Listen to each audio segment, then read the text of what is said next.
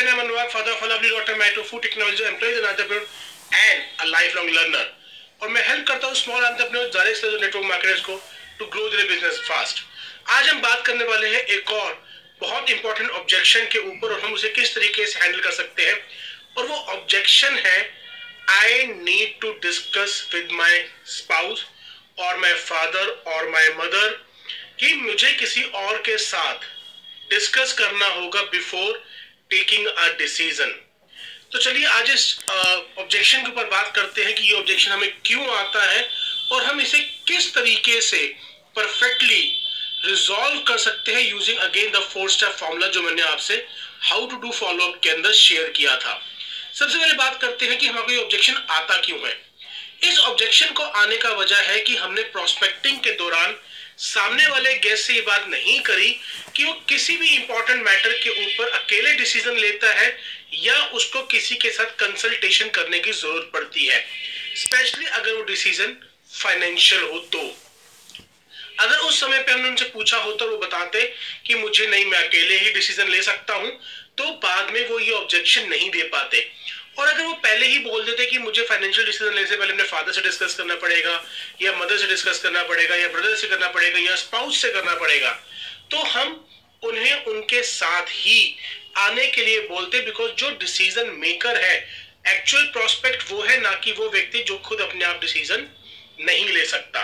तो इस चीज़ को हम, इस ऑब्जेक्शन को हम प्रोस्पेक्टिंग को ढंग से करके कर सकते हैं। और अगर आपने प्रोस्पेक्टिंग पे मेरी वीडियो नहीं देखी है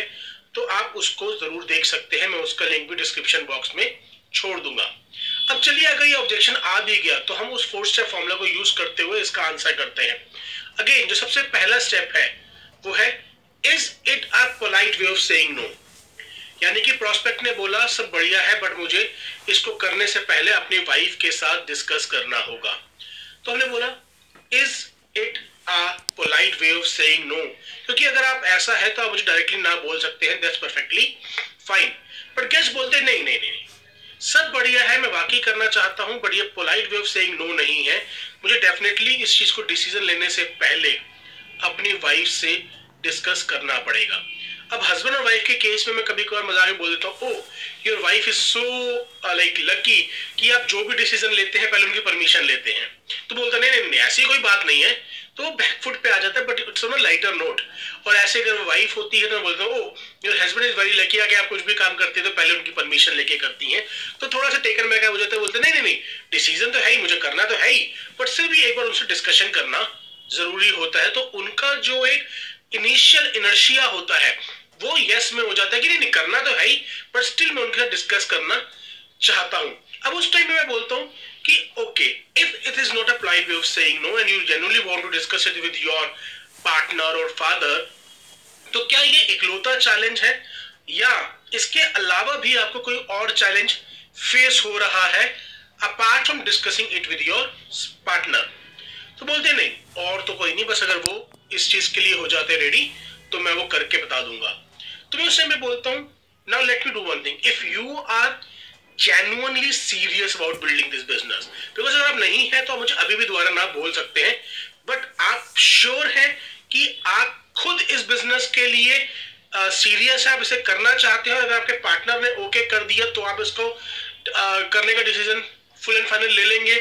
वो कहते हैं हाँ मैं अपने एंड से बिल्कुल श्योर हूँ। तो कहता हूँ okay then it's great what I will suggest you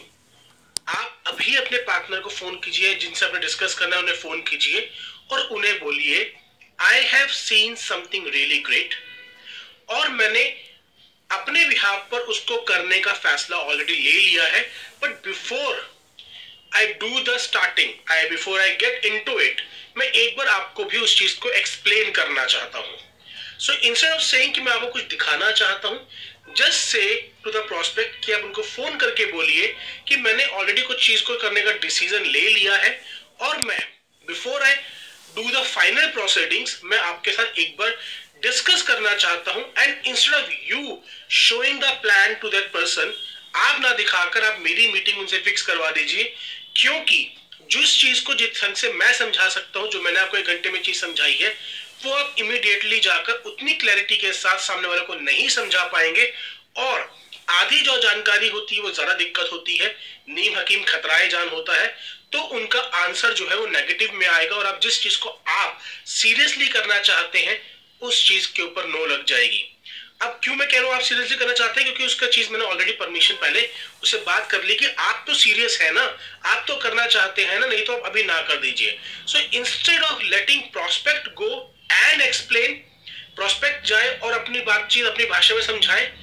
prospect अगर सीरियस होगा तो वो आपकी मीटिंग उस व्यक्ति के साथ ज़रूर फिक्स करवाएगा। और अगर वो नहीं करवा रहा है तो समझ जाइए कि वो केवल टाल रहा था, वो एक पोलाइट वे था,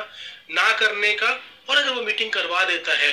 तो हम जानते हैं नेटवर्क मार्केटिंग के अंदर वो पावर है कि कोई भी व्यक्ति अगर ओपन माइंडेडली बैठ के उस कॉन्सेप्ट को समझेगा तो उसका डिसीज़न यस ही होगा। आई होप इस वीडियो ने आपको ज़रूर हेल्प किया होगा। अगर हेल्प किया है तो इसको लाइक और शेयर करना मत भूलिएगा। और अगर आपने मेरे चैनल को सब्सक्राइब नहीं किया है तो इसे अभी सब्सक्राइब कर लीजिए डेली बेसिस पर एक यूजफुल वीडियो अपलोड होती है जो आपको और आपकी टीम को तेज़ी से बिज़नेस ग्रो करने में हेल्प करेगी।